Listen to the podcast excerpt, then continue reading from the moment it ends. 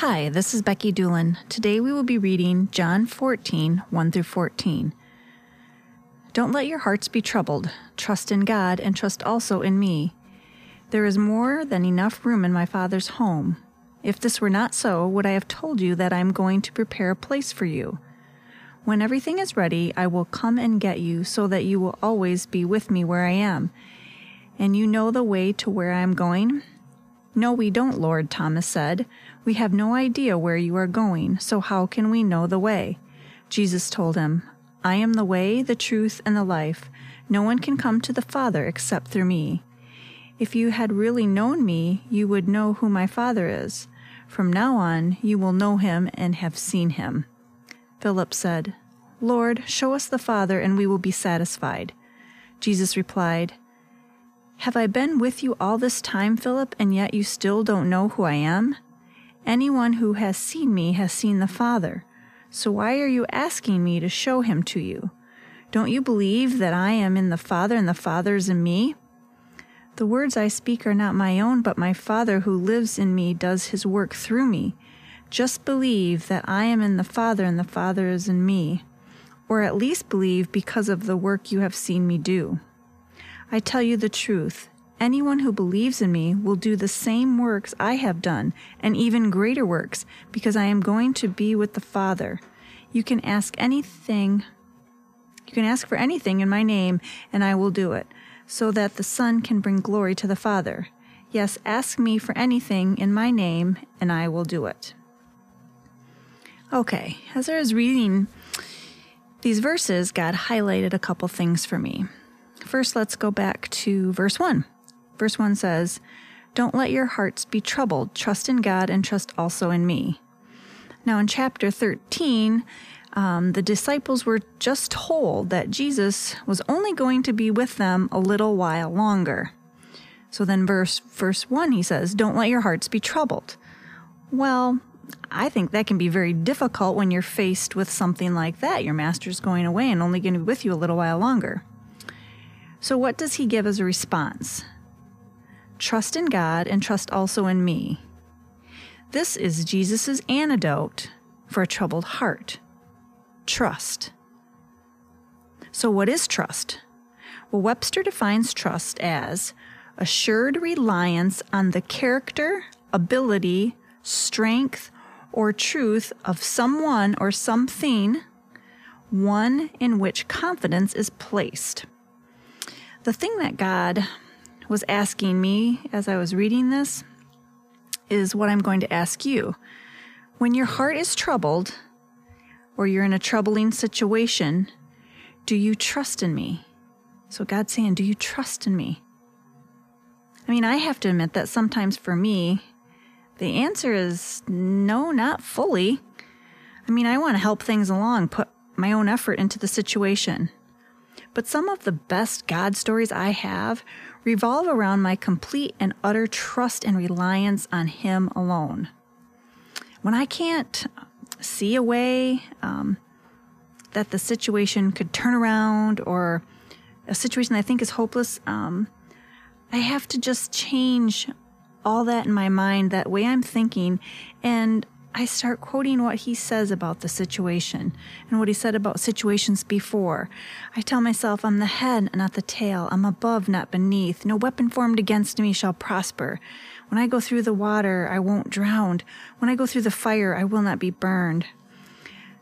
So that's my encouragement for you is that in that situation where you are feeling troubled, to give it to Him, to trust in Him to pray to Him.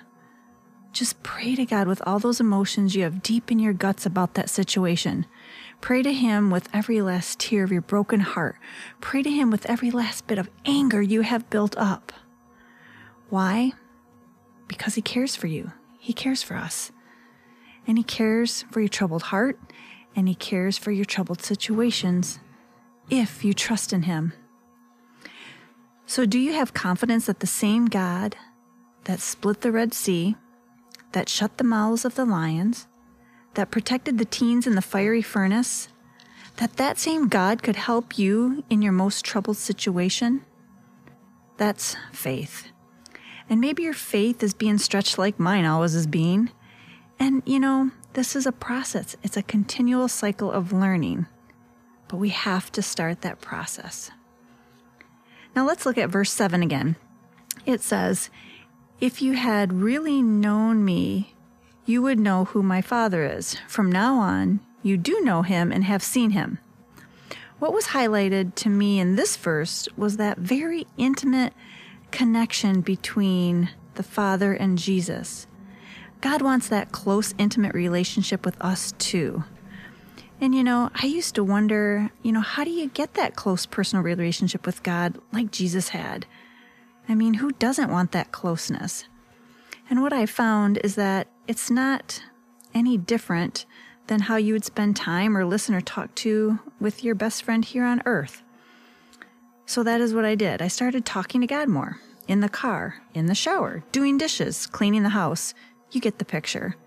Then I started talking to Him while I was praying for someone, while I was helping someone through a rough situation. And you know what happened? I started hearing Him more. I started recognizing His voice more. I learned when it was Him speaking to me and not the devil trying to invade my thoughts. And, you know, hey, I'm still growing in that, working on it. But I have drawn so much closer to Him just because I've taken that time to spend with Him and just be with Him and sit in His presence. And finally, um, verses 12, 13, and 14 says, um, I tell you the truth, anyone who believes in me will do the same works I have done and even greater works because I am going to be with the Father. You can ask for anything in my name and I will do it so that the Son can bring glory to the Father. Yes, ask me for anything in my name and I will do it. Now, I want to live that out. I want to be used by God more and more.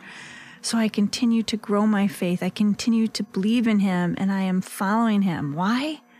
So that He'll use me to do things, greater things. And I want to do it to bring glory to God the Father and reveal Him to those around me. And not just to those who haven't accepted Christ, but to those that I talk with um, who are in a troubled situation. I want to show them Jesus in those situations. And to those that think, you know, he's left them in their troubled situation, I want to show them that Jesus is still there. He was always there and will always be there. I want to be the hands and feet of Jesus to whoever needs a touch from him that day, that moment. I always get excited about who God will place in my path on any given day that needs something from Him through me, little old me here on earth. And is truly one of the most exciting adventures I have ever been on. And the beautiful thing about this adventure is that it doesn't have to end. Each and every day, there is something, someone new, different that I know He wants me to impact for His kingdom. So, what about you? Where are you troubled today? What trouble is laying heavy on your heart? Where do you need to see more of Jesus? Would you take a few minutes after this devotional ends and talk to Him? Just be with Him. Just listen. He's waiting for you. God, thank you. Thank you that you meet us where we are and that we don't have to try to get it right or be perfect. Thank you that you join us in the process. Remind us of who we are in you and what we have in you. God, thank you that you want to use us. God, help us to lean into you for everything. Nothing is too big or small. And God, remind us that the power that resurrected Jesus from the dead is in us, and that when we feel weak and defeated in those situations, God, remind us that we are strong in you. God, give us give us a new perspective on those situations in our life, your perspective. God, today we want to have faith like a mustard seed in our troubled situations. God, today we are here with expectant hearts and minds that you will speak to us and use us today to impact your kingdom.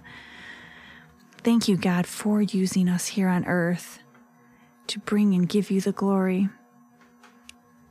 God, we just ask you to go before us in these situations, God, and just give us the sensitivity to your spirit to know where to move and when to move. It's in Jesus' name we pray. And all God's people said, Amen. Have a great day.